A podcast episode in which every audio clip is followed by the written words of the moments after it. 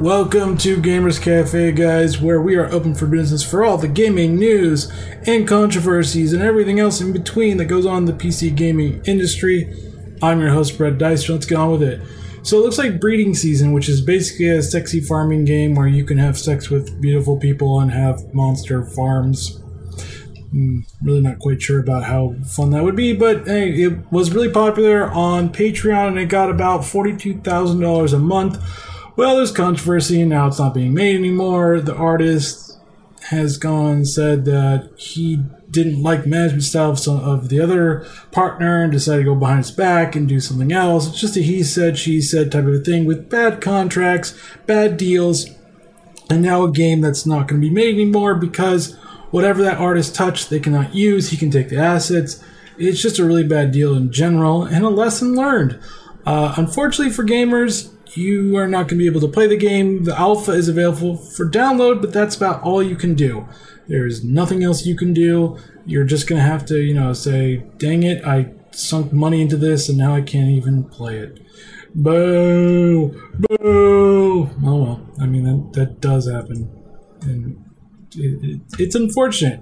I mean, that's why I'm very very leery about kickstarting a lot of projects only because I don't know if there's going to be enough reason for them to actually make it to market or not just take all the money and run because that can happen as well. And so there's a lot of risk involved with Kickstarter and all these other sites to actually, you know, invest in something like that.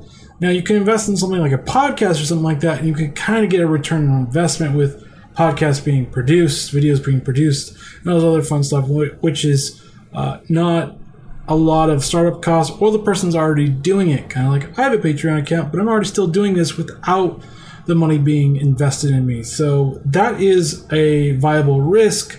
So I would more recommend that instead of these gaming uh, risks because you don't really know if they're actually going to produce it or not. All right, looks like Star Wars Battlefront is going to be having an offline mode this time. Yes, eventually they're going to be bringing skirmish mode where you can play against bots. Now, it's not really going to be in place of a campaign, or it actually is in place of a campaign because we aren't going to get a campaign.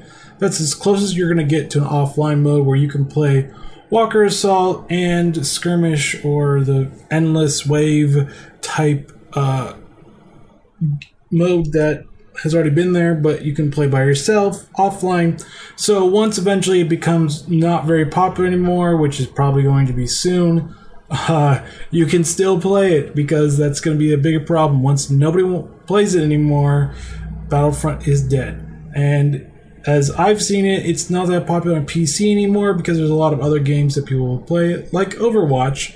And so I don't know how long this will be played, but this is kind of a move to hopefully get people to come back and play it. Now, they are going to have trials for the Bespin DLC. Uh, they're going to have some other little Hutt contracts and other things to get people to come back and play.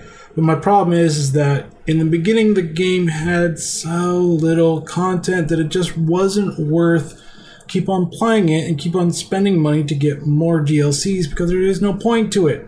Why would you do that? I just Star Wars Battlefront was great. It was fun. It had the feel of Star Wars, but it was lacking in so many different areas that the feel was not going to replace the depth, the strategy that well Battlefield actually had for for quite a while or for its in, its inception of the franchise. So I I just n- never cared about it after I played it for a while. And after I, you know, got my 30 hours and kind of figured out how to of review it, I kind of was like, I'm over this. This isn't very fun. I don't care about this game. So that's my take on it. But it's great that they're finally doing an offline mode, but I just really don't care about it. Even with the new DLC that's supposed to have space and ground battles and the Death Star, plus new star star cards and uh, weapons, it just does there, there's just no, there's just nothing that entices me to come back to it. That's just the plain and simple truth. Nothing to entice me to come back to it. Sorry, it was great f- for a while, but now it's just me. All right, it looks like Sniper Elite 4. Yes, the ever so gruesome Sniper Elite game that allows you to shoot your sniper rifle and see an x ray vision of the people that you shoot, especially those groin shots that are so gratuitous and kind of funny to see once or twice. Uh, they're finally making the fourth game of this series, and I played the third one and the second one. They're okay. They got kind of boring after a while. The voice acting wasn't that great. The writing was terrible. The story was awful. There just wasn't enough for me to go, man, this is so cool. I get to fire at people and then see x-ray visions of where I hit them. Woo! You just never cared. Luckily, there is a way of turning this off because eventually it does just get so old that you just don't care anymore. You don't care about the slow motion going through and all that other fun stuff. But yes, there's a fourth one coming. If you enjoy that, I do not enjoy it. The third one kind of made me get completely turned off on this franchise. I kind of wish they would just stop making it, but since it sells, they'll keep on making it, and yeah, it's unfortunate. I, I just don't even recommend it. I don't even recommend it for just eh, whatever type of game. Not even on sale would I recommend it. Just, I don't recommend it at all. It's so boring. Boring. So bad it's boring. Anyways, there's is new research about Twitch and how live streaming actually helps boost game sales. Yes, it did a study with Punch Club, which the publisher said, "Hey, stream this game and we'll launch it early if you stream this game. And so it did, and a lot of people actually played it. And what they actually found is that the big streamers are aren't actually the ones that are going to get people to actually buy it. They have a very small uh, proportion of people buying it from their uh, streaming uh, profile sites. Now it's the ones that are the mid tier from the 33 subscribers to the 3,333 subscribers that are the ones that are actually getting more people to actually buy it. And the lower the streamers, basically, the more the people are willing to buy it. It it is because of the correlation, or as they claim, the correlation between just sitting next to your friend seeing your friend play it. And so that's why the small streamers actually get more people to actually buy the game and that actually makes a little bit more sense. However, there is a trickle down effect with the bigger streamers streaming it first and then the small to mid tier ones actually streaming it as well. So they kind of get a little bit off of that as well, but still, the majority of people buying it are from the mid tier to smaller streamers. And so that should give you some hope that you still have some influence on Twitch, even if you don't have a very big audience and also that you probably should go back into it and actually stream it because of that. Now, it says the mid tier streamers convert views into purchases 13 times more effectively than top tier purchase, uh, broadcasters, and small broadcasters convert views into purchases a thousand times more effectively than top tier broadcasters. And that is huge evidence to just do it, just have fun with it. Don't worry about your uh, subscribers as much because you actually have a bigger uh, base or a bigger impact the smaller or the more mid-er that you are, which is great. It's great to see that not it's not only just the big people actually, you know, influencing, but they do get a lot more of the bigger pie because as marketing goes, the bigger the audience, the more your game get, exposure your game gets. So that's why they go after them. But it doesn't mean that the smaller to mid tier ones do not have a say in it. So keep on keep on trucking, you guys. All right.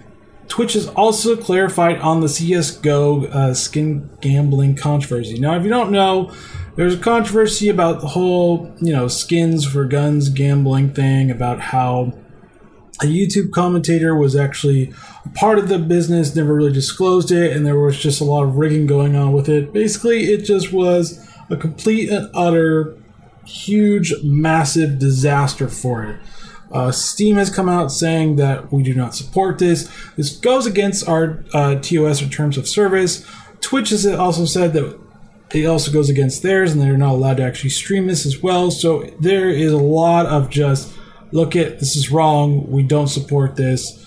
And so actions will be taken again on people that actually do this against Steam and probably Twitch as well, but Steam will be a lot more heavy handed with this because it does ruin their reputation a little bit and it has caused harm to them more of a branding type harm, reputation type harm than anything else.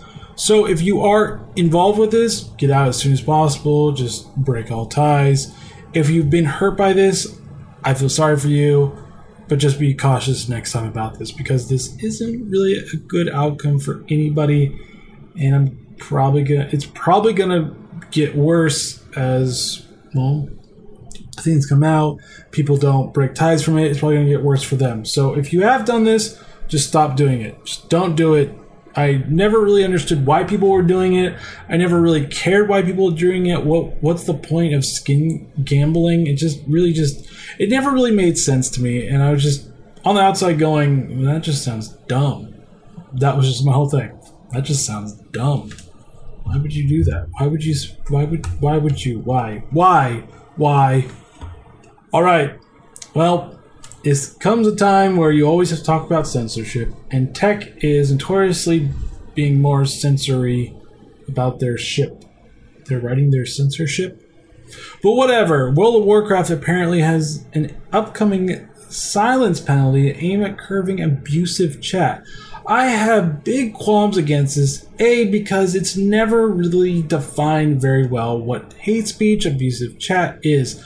B, people just get butthurt about the dumbest things, and it's kind of like, dude, grow some skin. You know, thick skin is better than thin skin.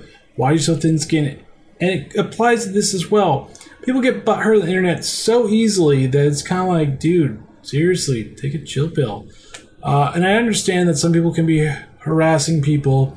I understand that it can be bad, but if there was a study out there, I'm pretty sure it would not be as bad as what we're blowing it up to be. I remember one time playing Overwatch, somebody was like in my view on my team and trying to like do weird things, and like I would move, or move with me. And so I devised a clever way of looking at over a cliff. He tried to do the same thing, fell to his death, and learned his lesson. Now I outsmarted my tormentor, I guess you could say that, annoyance and he stopped doing it because I outsmarted him and he died for it. Stupidly. Died for it. And that's what I'm always saying. Just outsmart the person that's doing that to you. Outsmart them. Only way you can do it. Be smart about it. You know, leave if you have to. Do something else. It, I mean, there's a very different ways you can actually do this. I understand that some things are just bad. What I would like to see is just Blizzard give the option of players just blocking their chat instead, instead of this abusive thing. Now, the silence penalty will basically make you silent for a day, first of all, and then it, it basically adds up. So just don't do it more than once. Be nice to people as much as you can. I know some people can be annoying, and I know some people don't play as well as you, but just be nice to them. I understand it's gaming, you want to win. I get it. I completely get it. But sometimes we just need to take a step back, do something else. It happens. It's unfortunate. All right, there are more Overwatch news because, well, it's Overwatch. Everybody loves to play it, and this one is, I guess, a little controversial, but it's more for people that have uh, monitors that are 21 by 9 uh, aspect ratios. So the support is that they don't allow for the widescreen viewing because Blizzard says that it gives an unfair advantage to 16 by 10 or 16 by 9 uh, people that are using monitors. And I completely understand that, especially competitive scene. If you give have a wider angle of advantage, you can have a bigger advantage than the other player. So what they did is they kind of just uh, kind of had just a small window, just basically the same as uh, 16 by 9 version. So basically, what it is is just a stretching out of the 16 by 9 version. Now, there is no FOV, and they will not push it beyond one of three of the FOVs. So if you're looking to, you know, make it really, you know, really big of a field of depth, well, you or view, I should say, well, you can't. That's how it is. So just deal with it. Unfortunately, sorry, sorry that might break your heart break your little little heart. All right, for competitive mode in Overwatch. Now I've played a little bit of it. It's it's okay. My my biggest problem with Overwatch competitive mode is people leaving. Seriously, stop leaving. If you want to leave, go play quick matches and stop leaving. I get that you don't want to lose, and it sucks that you lose, but grow a pair or man or woman up because there are ladies that play it, and accept your loss. It happens. That's how you get better. Just deal with it. Tired of you people doing that. Happened four matches out of the ten that I've played just for qualifying. Luckily, it only happened once where I was on the team that the people left. Three times I was on the opposing team that could crush the other team, and the two that left out of the five, we basically just ran through because there was no point for it. But more onto competitive mode, they are now going to be releasing a patch update eventually that will allow only one hero per limit. Now, this is only for competitive mode, so you can still in quick play have your five team uh, Soldier 76, five team Bastions, or whatever you really want, which is kind of stupid, but it does work. Uh, but yes, they're allowing to do that. There will also be uh, buffs for uh, Zenyatta and D.Va as well. D.Va will have a toggle for her defense matrix, which will not be a cooldown time. The cooldown time will be shortened as well. Also, the uh, ultimate for uh, D.Va will not hurt her this time, which is kind of great. Also, the the time for it to explode is uh, shortened as well. For Zenyatta, uh, he gets a buff in his shields to be more aligned with other support heroes' health to be uh, up at 200. Instead, his uh, discord and harmony will actually go a lot faster this time as well. Uh, and also, his ultimate, he is a mad person. Looks like he's somebody on speed when he does it, so it's a little cray cray uh, right now. There are also some debuffs with Soldier 76. Uh, his um, his bullets. There are for tracers and stuff. It does uh, it does get a little less accurate for McCree. Don't really understand why, but he's getting a more buff for longer ranges. So he's going to be a sniper in a way. I don't really understand why that's happening, but it is happening as well. Uh, Mercy's ultimate is being uh, longer, so it's going to take a lot longer to actually build that up. But they're allowing it to decrease when you're healing yourself or healing other people as well. So that's a whole nother story as well. Bastion's uh, ultimate, which I agree with, is going to take a little bit longer to do, which I completely agree with.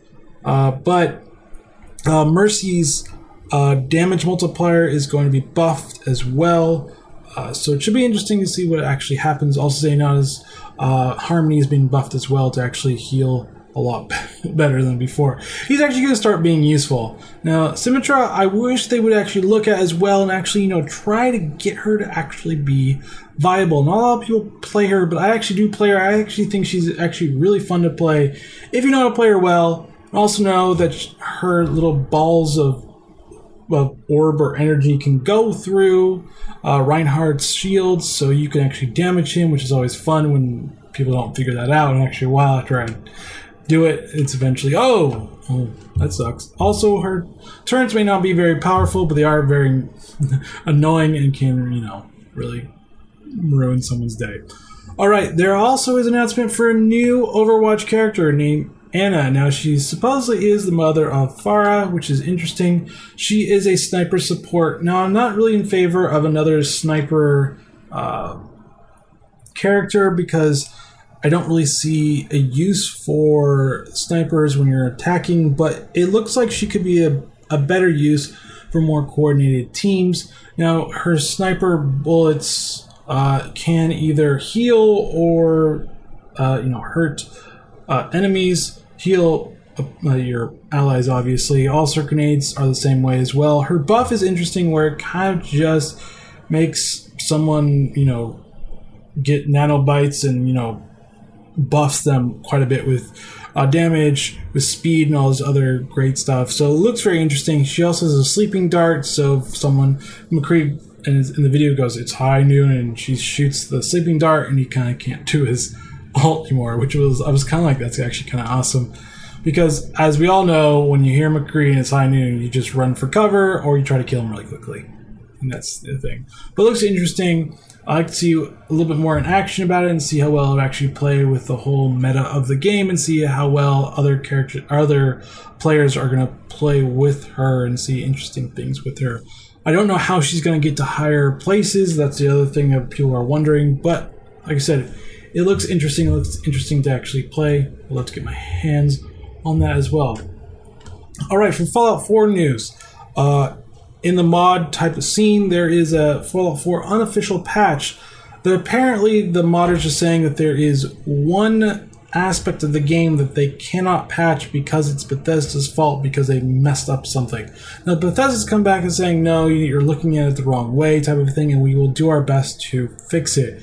Now, this is more of a he said, she said thing, but like I said, the modding community is great in Fallout 4, so maybe the unofficial mod patch modders can actually fix the problem. They have fixed a lot of problems in general, so kudos to them for actually doing that as well. That's where we stand right now, where apparently um, settlers do change their clothing randomly in different things. It's just kind of all weird, and it's kind of more their setup for um, the workshop, and that's kind of why this happens. But the modders have said when they brought it down to an hour, it would change rapidly. If they delayed it, it would change a lot slower, but still the change would happen. So it's, it's weird and interesting. It's kind of a weird bug. It's not game breaking, but it's kind of weird.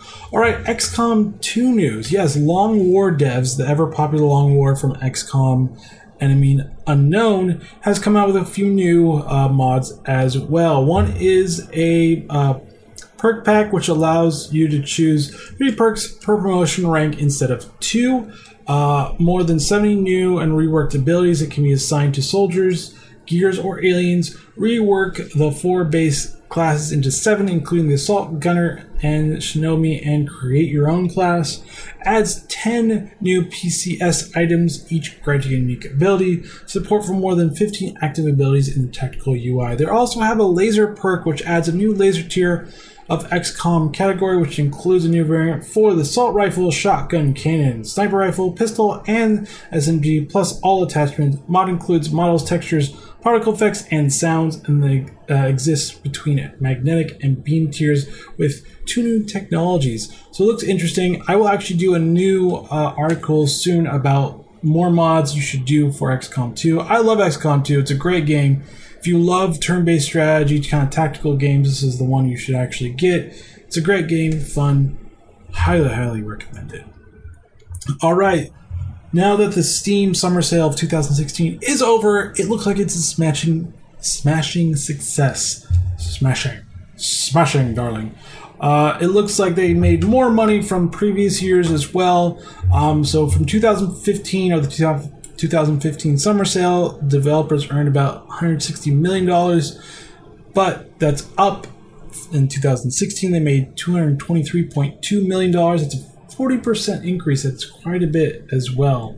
Um, they also saw more users on there, but this could also be attributed to the free to play games that are on there as well. Um, but also that it made more money in general, which means that the flash deals or the one day deals are going to be gone. Uh, most of the deals were made in the first weekend of it, um, so that's another interesting thing to look at as well. But make no mistake, the Steam summer sales are a huge moneymaker for any developer out there, and it would be good to look into that as well. I like to see actually any data from the GOG summer sale and see how well that compares to it. I mean, I know they're a little bit different, but they still sell quite a bit of the same games usually because they do sell new games as well.